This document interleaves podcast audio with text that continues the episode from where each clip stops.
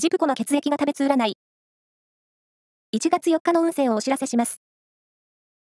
監修は、魔女のセラピー、アフロディーテの石田の M 先生です。まずは、A 型のあなた。過去のことや、こだわりを捨てることで、明るい未来が見える日です。ラッキーキーワードは、トレーナー。続いて B 型のあなた。社交運が高まり、コミュニケーションが楽しい日です。喧嘩中の人は仲直りのチャンス。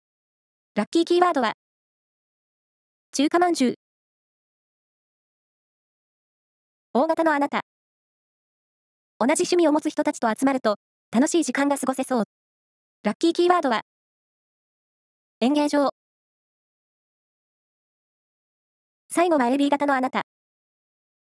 フットワークが軽やかになり、多方面からお誘いがありそう。ラッキーキーワードは、フレッシュジュースのお店。